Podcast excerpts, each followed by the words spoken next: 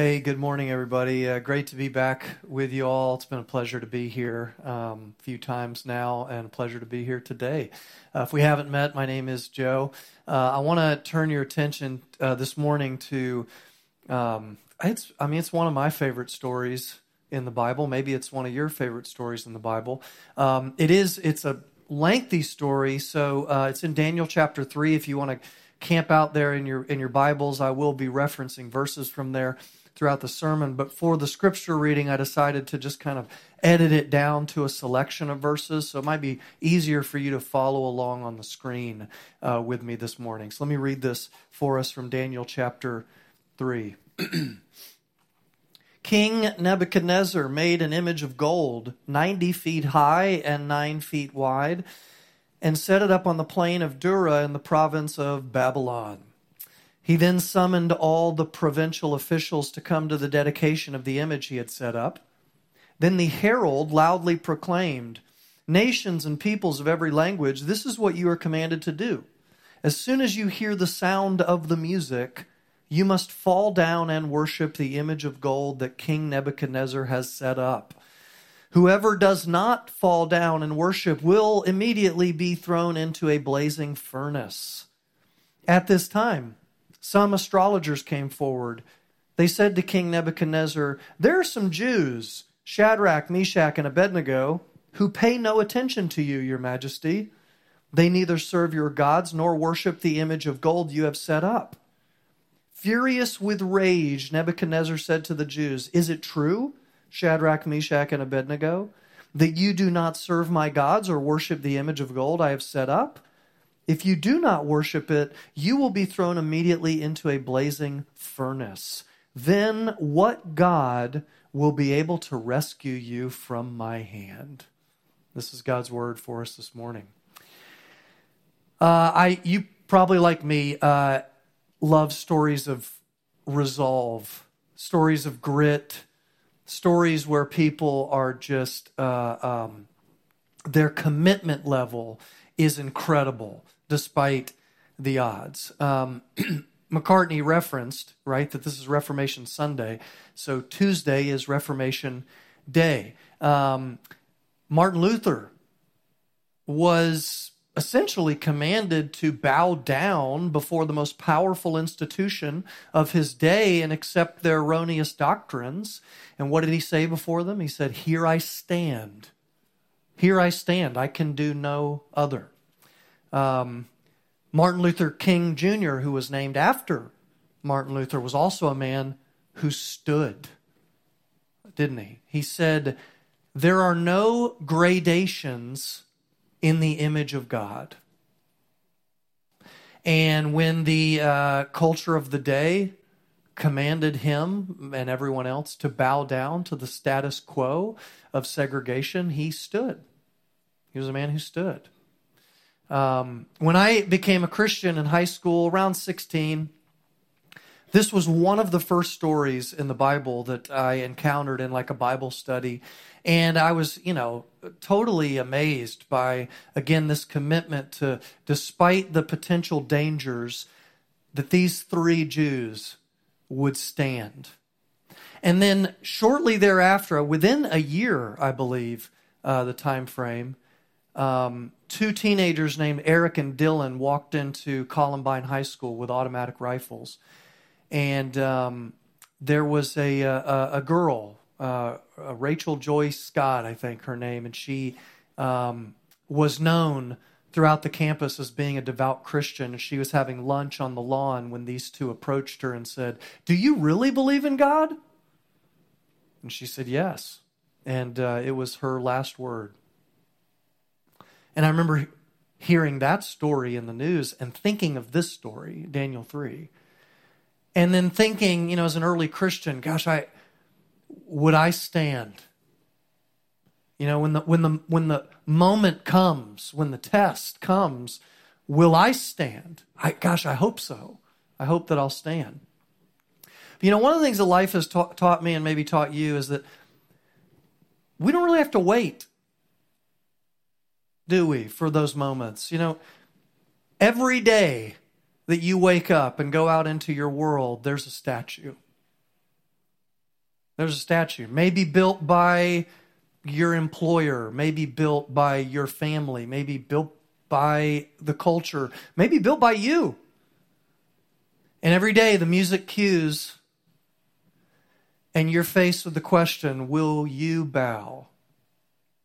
Will you bow before lesser things, lesser idols, or will you remain standing even if there's a cost to you to do so?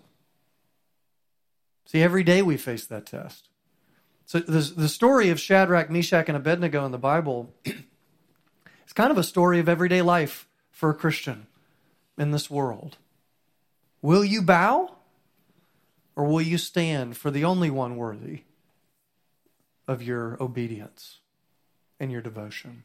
So, how, how do we become people like that? How do we become people of such incredible grit, faith, resolve, even despite the odds? Well, we're going to look at a few uh, ways that we can become those people that we see here in this text. And here's, here's the first one to become people who stand, we got to first own our Nebuchadnezzar like hearts. We got to first own that about ourselves. Let's dive into the story a little bit here. Every good story has a villain, right? And we know who the villain is in this story. It's this fiercely insecure, this self absorbed king uh, of Babylon, Nebuchadnezzar. He's the most powerful man in the world at 600 BC, but yet fears that he could lose it at, at, at any moment. Because you see, the chapter right before this in Daniel chapter 2, Nebuchadnezzar has a dream.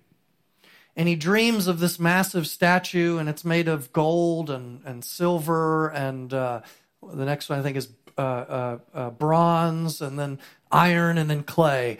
And in the and it, it represents the kingdoms of this world.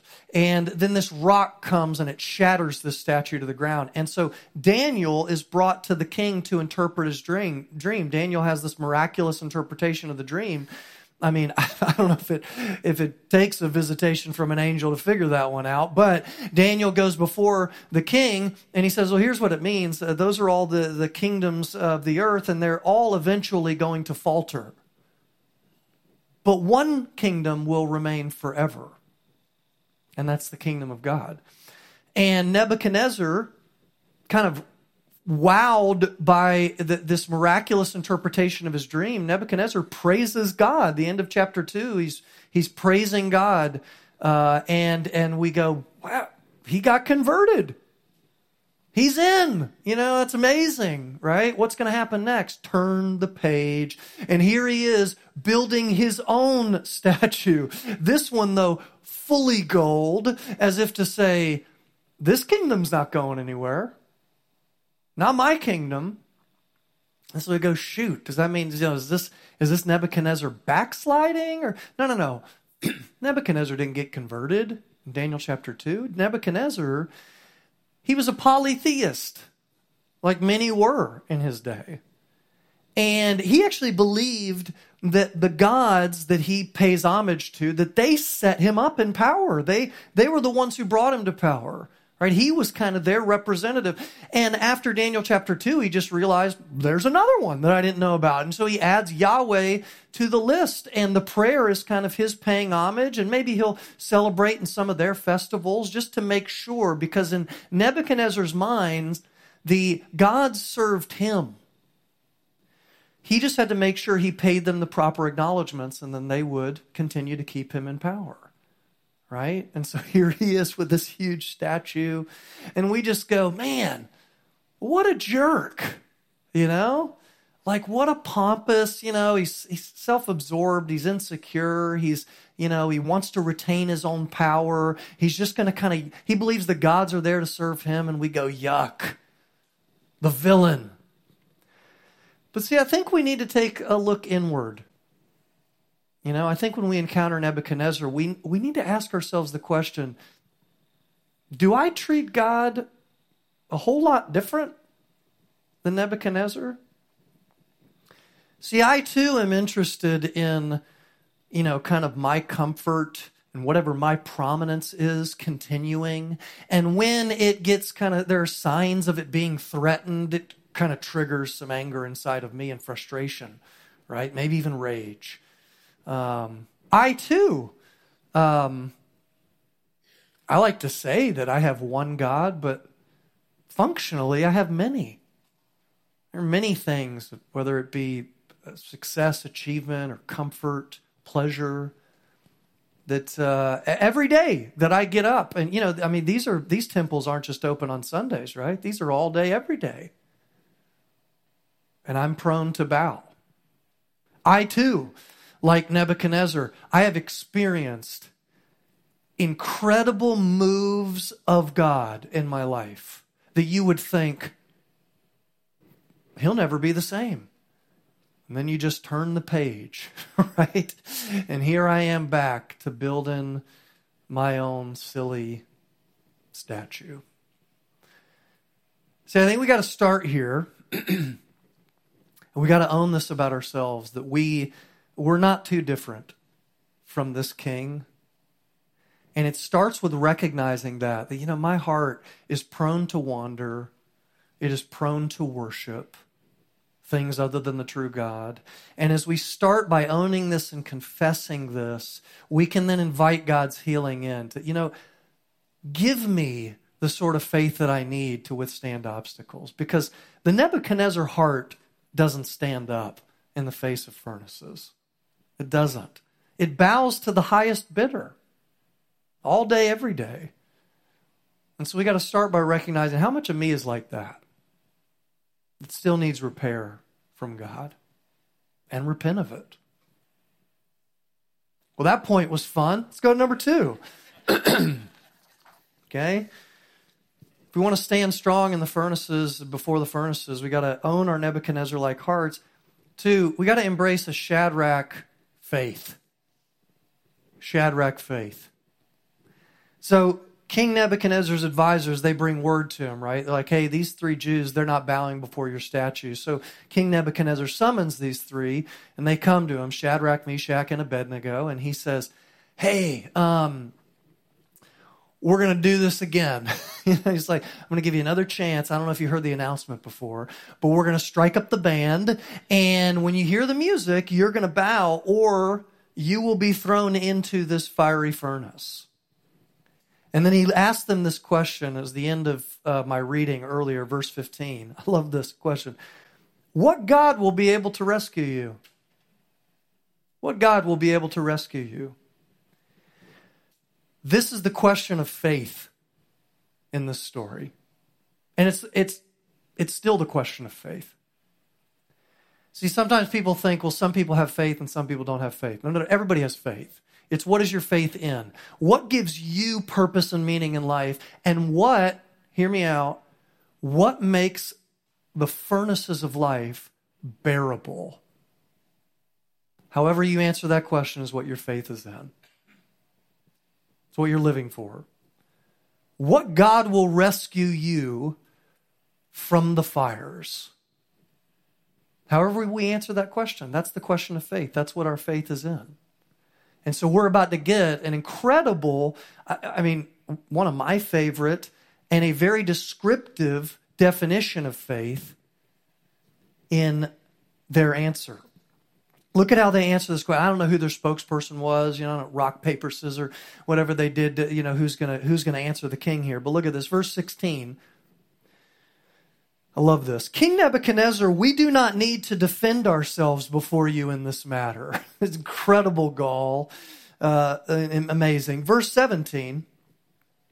And here's the statement of faith, I want to walk you through it. Verse 17. Follow if you got it in your Bibles. You can. I'm going to take this kind of piece by piece. If we are thrown into the blazing furnace, the God we serve is able to deliver us from it. So stop there. First thing they say is, Our God is able. In other words, our faith is in a God who is powerful. That's the first part of their statement of faith. Our faith is in a God who's powerful. And do you know this about faith? The power of faith is not in how much of it you muster, it's in the object that your faith is clinging to. So even a little bit of faith in a true and living God who is powerful is stronger than all of the faith that you can possibly muster in something that isn't true or has no power. So that's the first aspect of their faith here. They're, they have faith in a God who is powerful. Look at the next part of the verse. And he will deliver us from your majesty's hand. That's the second part. And he will deliver us. So the second part of their faith is it, it's they have faith in a God who is good. What they're saying here, see, they, they know God's track record. They're looking back and going, well, this is kind of what God does. Right? This is how he delivered our people from Egypt. This is how he's continued to deliver us. So we have faith that he will. It's his character. He's good. So they their faith is in a God who is powerful, a God who is good, and then look at what they say next. But even if he does not, we want you to know, Your Majesty, that we will not serve your gods or worship the image of gold that you have set up. He is able, first part. He will, second part. But if not, third part. You know what they're saying here? We not only have faith in a God who is powerful, who is good, but at the end of the day, he's worthy. He's worthy. They're saying, look, maybe he doesn't show up in a miraculous way to deliver us. That doesn't change the fact that he is the only one worthy of our worship. At the end of our story, however our story is about to go, O king, there is still only going to be one who is worthy, and he is the, he is the only one that we bow down to. So, do you have a Shadrach faith? Do you have a Shadrach faith? A faith that says God is powerful to deliver me. A faith that says, you know, it's what he does, it's his character. I believe he will. He's good. And a faith that says he's worthy regardless. He's worthy. He is the only one worthy. He is the only one I was made to worship and bow down before. So if we don't have that kind of faith, if we don't have a Shadrach faith, we'll bow. We'll go out into you'll go out into your world tomorrow and the music will be cued and the statue will be there and you and I we will bow. If we don't see that this is the kind of faith we need to have to withstand the furnaces. So, do you have a Shadrach faith? He's powerful, he's good, and he's worthy. Do you? So, what happens? get thrown in the fire. Uh, that's the next verse. Verse 23 sounds like the end of a story. And these three men, firmly tied, fell into the blazing furnace. The end, the grit of three incredible martyrs. But it's not the end of the story, is it? Verse 24. then the king leaped to his feet in amazement and asked his advisors, Weren't there three men? Weren't there three men that we tied up and threw into the fire? Because I see four, and one of them looks like a son of the gods. There's a fourth man in the fire. Now, I don't, I don't think, I don't think a soldier tripped. I think, you know, I think there's something more going on here. And, and this takes us to our third point. If we want to withstand the fires and be able to stand, we need to own our Nebuchadnezzar hearts. We need to have a Shadrach faith. And third, we need to encounter the furnace God. We need to have an encounter with the furnace God. Come out, Nebuchadnezzar shouts. Shadrach, Meshach, and Abednego climb out of the fiery furnace unharmed. And so the question this text leaves us with is who is the fourth man? Who was this fourth man? Now, scholars, you know, Christian scholars in theology have looked back and gone, well, this must have this must be what we would call a pre-incarnate second person of the Trinity. In other words, Jesus before Jesus in uh, his body as we know him. But this is, this is the presence of God in bodily form in the fire. Shadrach, Meshach, and Abednego didn't, you know, they'd never heard of Jesus, right? But but here's something they knew for sure. God met us in the fire. God met us in the fire. He was in there with us. Now I want you to think about this. God delivers Shadrach, Meshach, and Abednego, but he doesn't deliver them by sparing them the fire. He delivers them by joining them, joining them in the fire. You know, it, it's one of the most, it's one of the hardest philosophical questions, uh, and has been. It's not a new question. Maybe you've heard it recently, but it's a question that goes back thousands of years. When I was doing campus ministry, is a question that came up all the time. If he's good, how could God allow suffering? If he's good and powerful, how could he allow suffering? And around and around we could go, and books and books have been written, and there and some more helpful than others, frankly. But at the end of the day, what the Bible teaches us clearly, because it doesn't answer that philosophical question for us in a way, at least in a way that our brains can fully comprehend in this life. But what it makes very clear is that the God that we worship is a God who goes into fires with us. He's a God who goes into fires with us. He meets us in the fires. The Bible's very clear about that. When you pass through the waters, the fires, Isaiah says, I will be with you. He goes through fires with us, doesn't he? I've seen some of you nodding your heads. There are people in this room, right, that you could go and ask them how did you get here today? How did you end up in this place today? And their story would be some version of I ended up in a fire and the fourth man was there. The fourth man was there. Have you encountered the furnace God? I remember being in a furnace.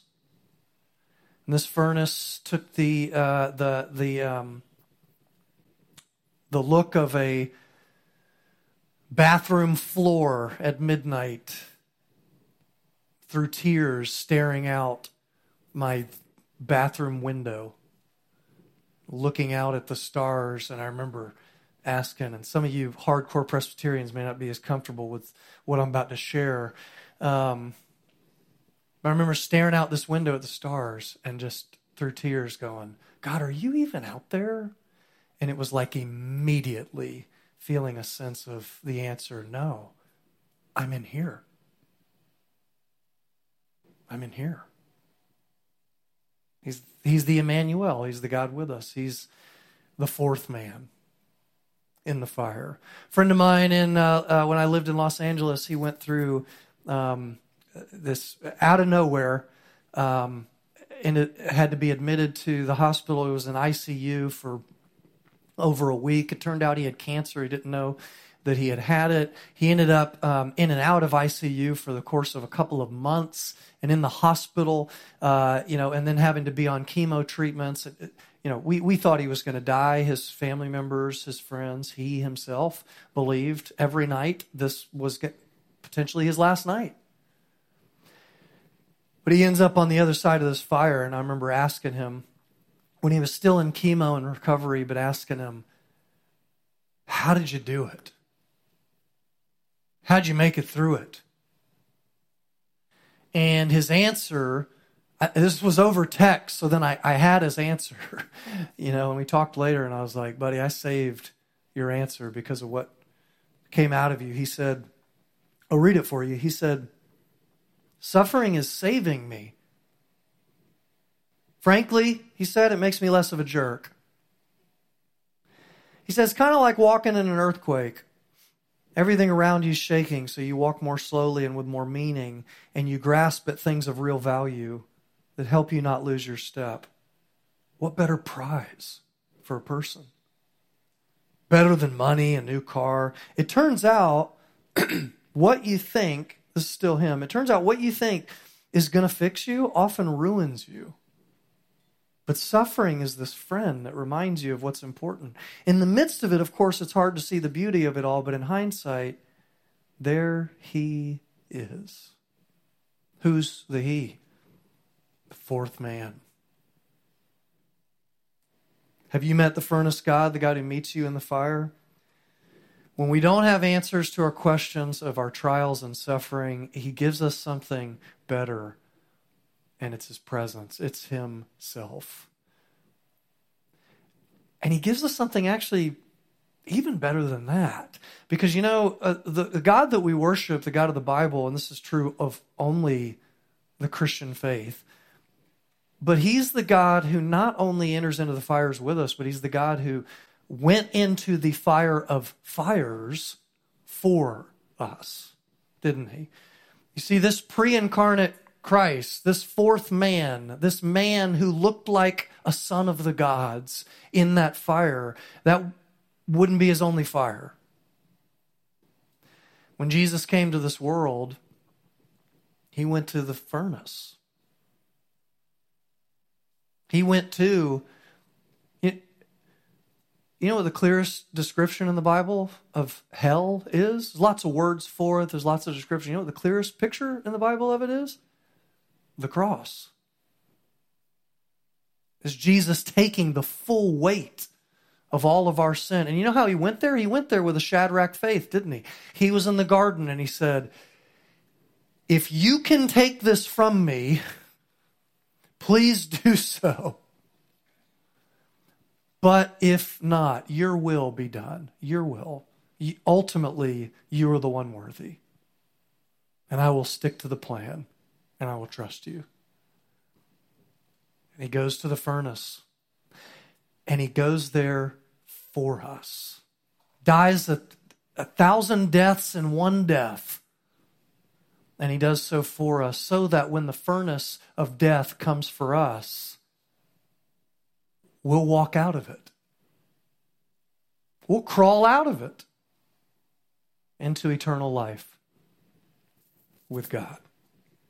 See, there's, um, there's one who had true grit.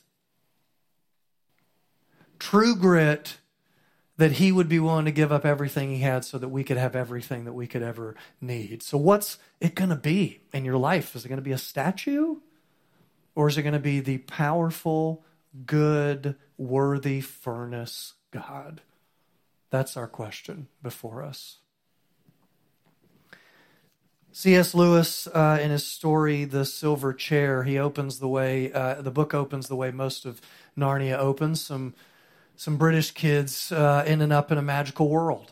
Um, and in the case of the silver chair, it's uh, it's a couple of kids. One of them is Jill, and it's her first time in Narnia. And towards the beginning of the book, she's lost in the woods and uh, becoming incredibly thirsty. And she spots in the distance a stream. Oh, thank God! But next to the stream is a massive lion now, Jill hadn't been in Narnia before, so she doesn't know that this is Aslan, the Christ like figure in the book. She just sees a lion by the stream and she's dying of thirst. And then the lion begins to talk. If you are thirsty, come and drink, the great lion says. She says, I'm dying of thirst. She said, But would you mind promising not to harm me if I come near? And uh, Aslan says, I make no promise. She says, Well, then I must find another stream. he goes, There is no other stream.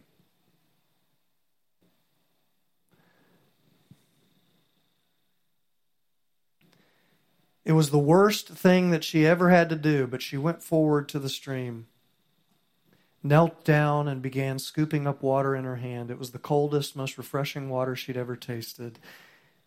You didn't need to drink much of it, for it quenched your thirst at once. There's only one stream that can fill you and quench you to the point where you can stand when you are facing the fires of this life. And it's the stream that Martin Luther drank from, the stream that Martin Luther King Jr. drank from. It's the stream that um, Rachel Joy Scott drank from and anyone else who has ever decided, I will bow down to only one. There is only one worthy of my everything. Will you have that resolve today? Will I? By the power of the Spirit in us, we must. You see, we have a fire within us. If you're brothers and sisters in Christ, we have a fire within us that is stronger than any of the fires we could encounter outside of us. Let's trust in Him today. Let's pray.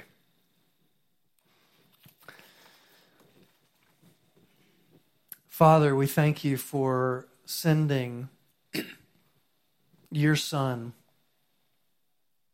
your Son to come into the furnace with us and into the furnace of furnaces for us. And we thank you for the promise that we cling to. We cling to for dear life. That we are not alone because in Christ we are not only in Him as our representative, but He is in us. And so guide us today, O Spirit of Christ. Guide us.